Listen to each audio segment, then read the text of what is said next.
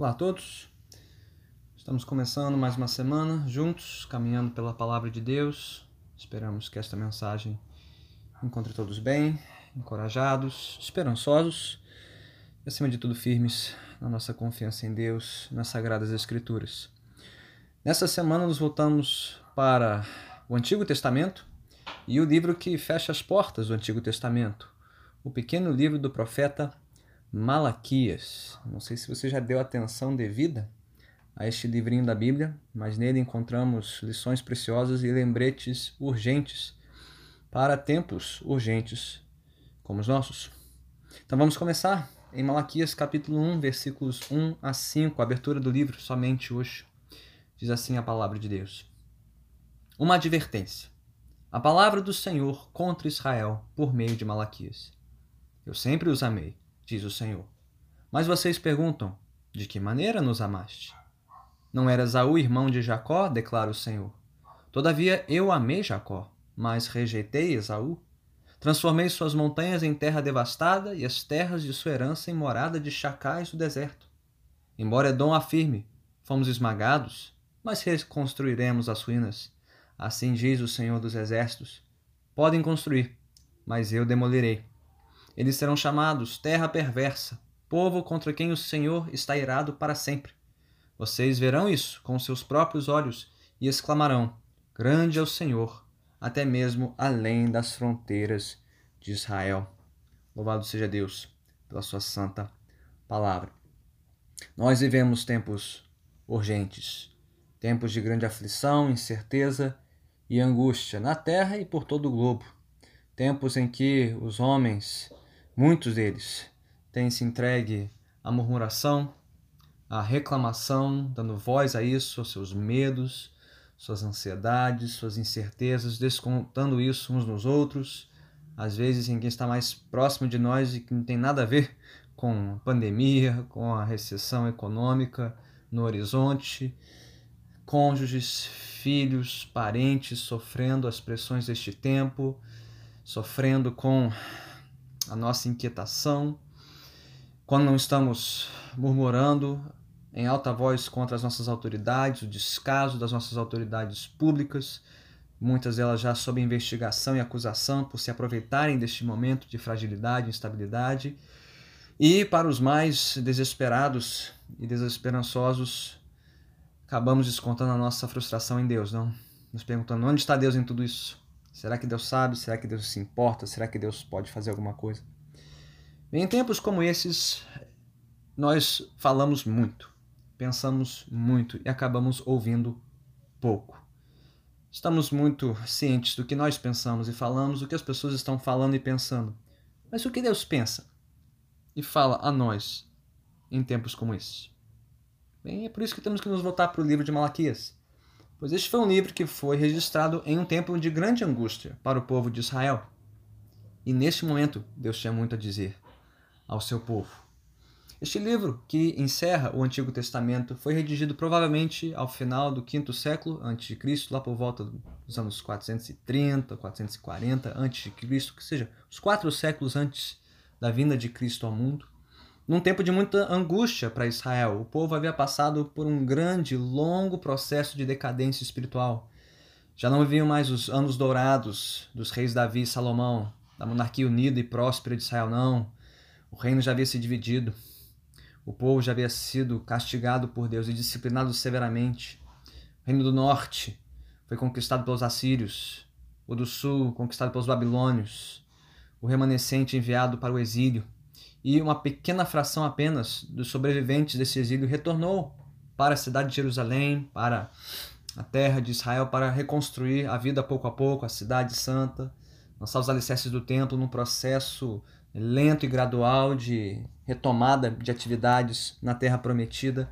Mas o povo ainda vivia um tempo de muita angústia, de grande expectativa por uma promessa que não se cumpria, as promessas dos profetas de que Deus um dia restauraria Israel aos seus anos dourados, por meio de um novo rei, um Messias, um líder íntegro, fiel, que devolveria a terra ao seu povo, debaixo da bênção de Deus. O povo vivia este tempo de angústia na época de Malaquias, e a esperança que se adiava adoecia o coração daquela gente. longe de fazê-los mais firmes e fortes na fé, não.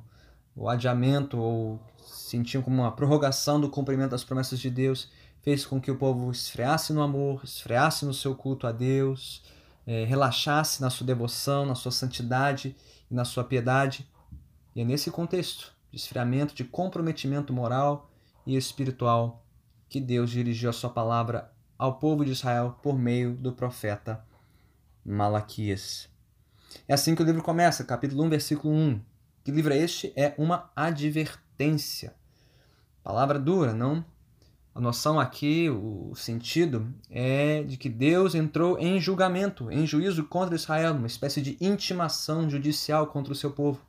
Aliás, o livro ele se divide assim: é basicamente um processo montado por Deus contra o seu povo, com várias acusações levantadas contra Israel, que resultam numa resposta, um questionamento do povo e na réplica de Deus, mostrando todas as evidências de como este povo havia faltado com as suas responsabilidades, é, com a sua parte é, com Deus. É uma advertência, aliás, uma série de advertências esse livro. Uma advertência vindo de Deus, a palavra do Senhor contra Israel. Quem mais fala aqui, aliás, fala quase 90% do tempo, é Deus. Deus falando. Um dos livros em que, que mais é consumido, ocupado com as palavras de Deus, palavras duras, contundentes, confrontadoras, por meio de um personagem praticamente anônimo, só o conhecemos aqui neste livro da Bíblia, Malaquias, cujo nome significa meu mensageiro. Um mensageiro fiel, em que Deus levantou para trazer uma mensagem dura e confrontadora para um povo que carecia de uma verdadeira chacoalhada é uma confrontação dura, tanto no campo moral como espiritual. E, gente, por mais duro que seja este tempo, é exatamente isso de que nós mais precisamos. É, estamos nos ouvindo muito e falando muito. Temos que ouvir Deus falar conosco na Sua palavra. Por mais duro que seja ouvir o que Deus tem a dizer sobre nós neste tempo, precisamos ouvi-lo. Precisamos nos voltar para Sua palavra e pedir que Deus levante mais mensageiros fiéis como Malaquias para dirigir essas palavras duras a nós nestes tempos difíceis. Mas como o livro continua aqui na sua introdução, bem Deus terá muito a dizer ao longo deste livro sobre o tipo de culto que aquele povo prestava a ele, o tipo de comportamento e conduta que ele reprovava, mas ele começa com algo mais básico. A primeira acusação, a primeira palavra confrontadora aqui já no versículo 2, é uma palavra que chama o povo à responsabilidade quanto ao quanto eles de fato conheciam a Deus. Por isso que ele começa aqui no versículo 2: Eu sempre os amei, diz o Senhor. Mas vocês perguntam: de que maneira nos amaste? O que está em jogo aqui? Bem, o povo estava questionando o amor de Deus. Como assim? Como Deus pode nos amar se Ele permite que passemos por tanta aflição, é, tanto sofrimento, uma promessa que não se cumpre? Estamos aqui na nossa terra, mas debaixo de um poder estrangeiro, no caso, na época, né, o Império Persa. Não temos liberdade para trabalhar, produzir e colher todo o fruto do nosso trabalho sem ter que pagar impostos para esse regime estrangeiro. É, onde está Deus em tudo isso? Nossa aflição, nosso sofrimento, é, ao demorar para nos restaurar nossa antiga glória, eles estavam questionando a Deus e o seu amor. Daí a pergunta de Israel em resposta à afirmação de Deus: Eu sempre os amei. Mas é justamente aqui que tudo começa, no coração de Israel, no quanto eles de fato conheciam a Deus e confiavam em Deus e no seu amor, mesmo em tempos de adversidade. Porque é de um coração adoecido que brotava um culto comprometido, um culto frio, ritualista, é, rotineiro, mas sem vida, uma conduta é, aparentemente né, moral, mas totalmente comprometida aos olhos de Deus. Deus tinha que confrontar Israel com o seu coração incrédulo, o seu coração ingrato, o seu coração insensato e ignorante do quanto Deus ainda os amava, mesmo naquele tempo de aflição e de disciplina. Sim, porque Deus continua amando Israel, mesmo disciplinando. A Bíblia diz que Deus ama aqueles a quem disciplina. E Deus aqui diz: Eu sempre os amei. Sempre, sempre. Não só nos momentos bons, é, nos anos dourados, mas aqui, nesse momento de aflição, de angústia e dor, eu continuo os amando, continuo demonstrando o meu amor por vocês. Como precisamos lembrar disso, gente? O amor de Deus é fiel, é duradouro, mesmo quando nós não conseguimos enxergá-lo, ou senti-lo, ou experimentá-lo, Deus continua nos amando, suprindo as nossas necessidades, nos guardando no momento de adversidade e nos encorajando em tempos maus como os nossos. Sim, ele, Deus usa esses tempos no seu amor soberano para nos ensinar a confiar nele, a saber que ele está próximo daqueles que o invocam pelo nome.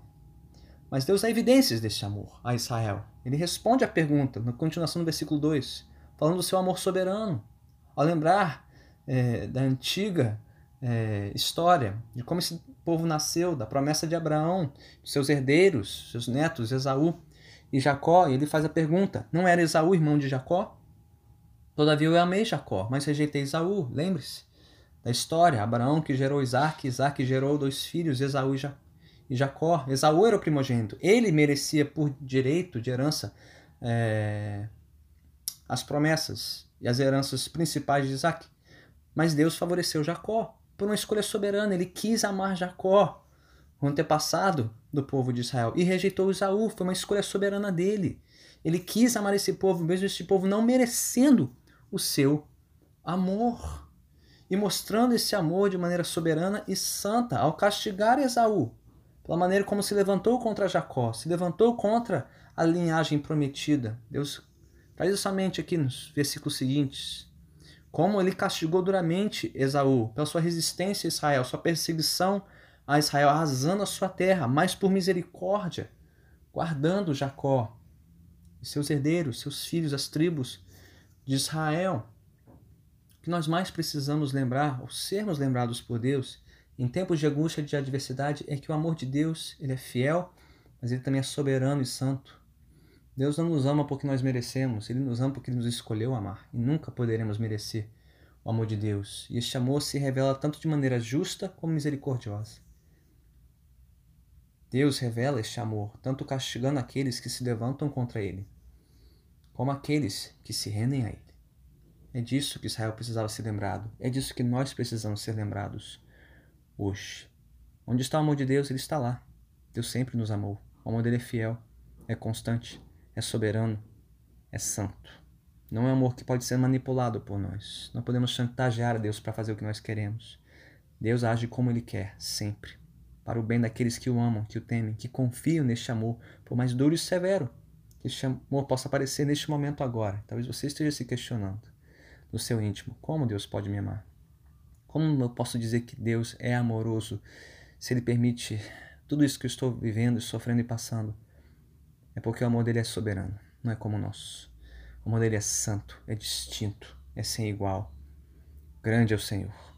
Ele é grande, grande é o seu amor para com aqueles que o temem, que confiam nele. É isso que Israel precisava ouvir de novo, é isso que nós precisamos ouvir. Então, no início dessa semana, eu te encorajo, eu te convoco pela palavra de Deus a meditarmos no amor de Deus, no seu amor fiel, no seu amor soberano, no seu amor santo. Entender que esse não é um amor meramente sentimental, romântico, fácil de entender e compreender, mas é um amor verdadeiro. É um amor leal. É um amor que nunca abandona aqueles que se rendem ao Senhor. E é em Jesus Cristo que vemos a maior prova do amor de Deus, seu amor fiel, ao enviar quatro séculos depois de Malaquias, o grande mensageiro do seu amor, chamou que se fez carne, o amor fiel, soberano e santo de Deus, veio até nós, fez-se como de nós, para sofrer o nosso castigo, o nosso juízo na cruz do Calvário e ressuscitar, para nos dar vida nova, nova esperança, mesmo nós que ainda caminhamos no mundo corrompido, vivendo dias maus e difíceis, mas certos de que nada, nada pode nos separar do amor de Deus por nós em Cristo Jesus. Eu te convido a conhecer este amor, a se render a este amor, confiar neste amor, e se lançar aos cuidados de um Deus que é sempre fiel, sempre soberano e amoroso, mais do que nós podemos merecer ou sequer imaginar. Então vamos orar. Senhor Deus, ajude-nos a ouvirmos a tua palavra novamente. Vamos falar sobre o teu amor, leal, fiel, soberano e santo. E assim que os nossos temores, as nossas dúvidas, os nossos anseios sejam dissolvidos e dissipados pela certeza da tua santa palavra. Ó Senhor, que não demos ouvidos ao nosso coração mais do que a ti. Não ouçamos mais as nossas vozes e as vozes dos homens mais do que a tua voz nos fala na tua santa palavra. Que a tua palavra venha nos confrontar nestes dias, venha nos despertar a fim de que possamos te render um culto verdadeiro, puro e sincero e uma conduta íntegra consagrada a Ti. Tudo isso nós te suplicamos, pelos méritos de Jesus Cristo, pela Sua graça que opera nós. Senhoramos, em nome de Jesus. Amém. Deus abençoe a todos e que abundantemente.